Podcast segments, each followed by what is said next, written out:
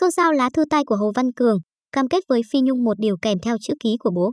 Dưới bức tâm thư của Hồ Văn Cường đang được lan truyền, đáng chú ý còn có cả chữ ký của ông Hồ Văn Mười, bố ruột nam ca sĩ.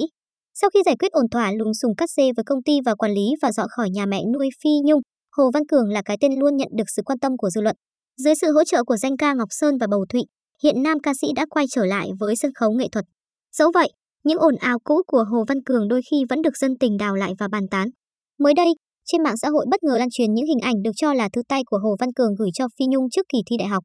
Bức thư ngắn được nam ca sĩ đặt tên là Quyết tâm thư, cam kết với mẹ nuôi và ba mẹ ruột sẽ tập trung học tập để đạt được kết quả tốt nhất. Phần cuối thư, Hồ Văn Cường khẳng định luôn được phía mẹ nuôi tạo điều kiện hết mức để chuyên tâm học hành và sẽ không bị ảnh hưởng bởi áp lực dư luận. Kết thúc bức thư có chữ ký của Hồ Văn Cường và bố ruột là ông Hồ Văn Mười.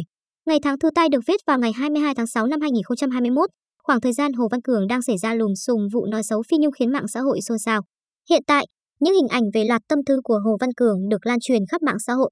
Chưa rõ thực hư ra sao song dân tình đã bàn tán sôi nổi.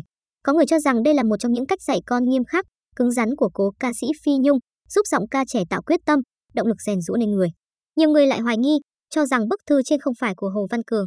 Bởi trước đó, nhiều diễn đàn cũng truyền tay thư xin lỗi được cho là của Hồ Văn Cường mang tên bảng xin lỗi mẹ Phi Nhung về việc đưa thông tin của mẹ Nhung sai sự thật với chị N, N, L. Việc những bức thư trên liên tục được tung ra vào thời điểm nam ca sĩ quay lại sân khấu khiến người hâm mộ đặt dấu hỏi lớn.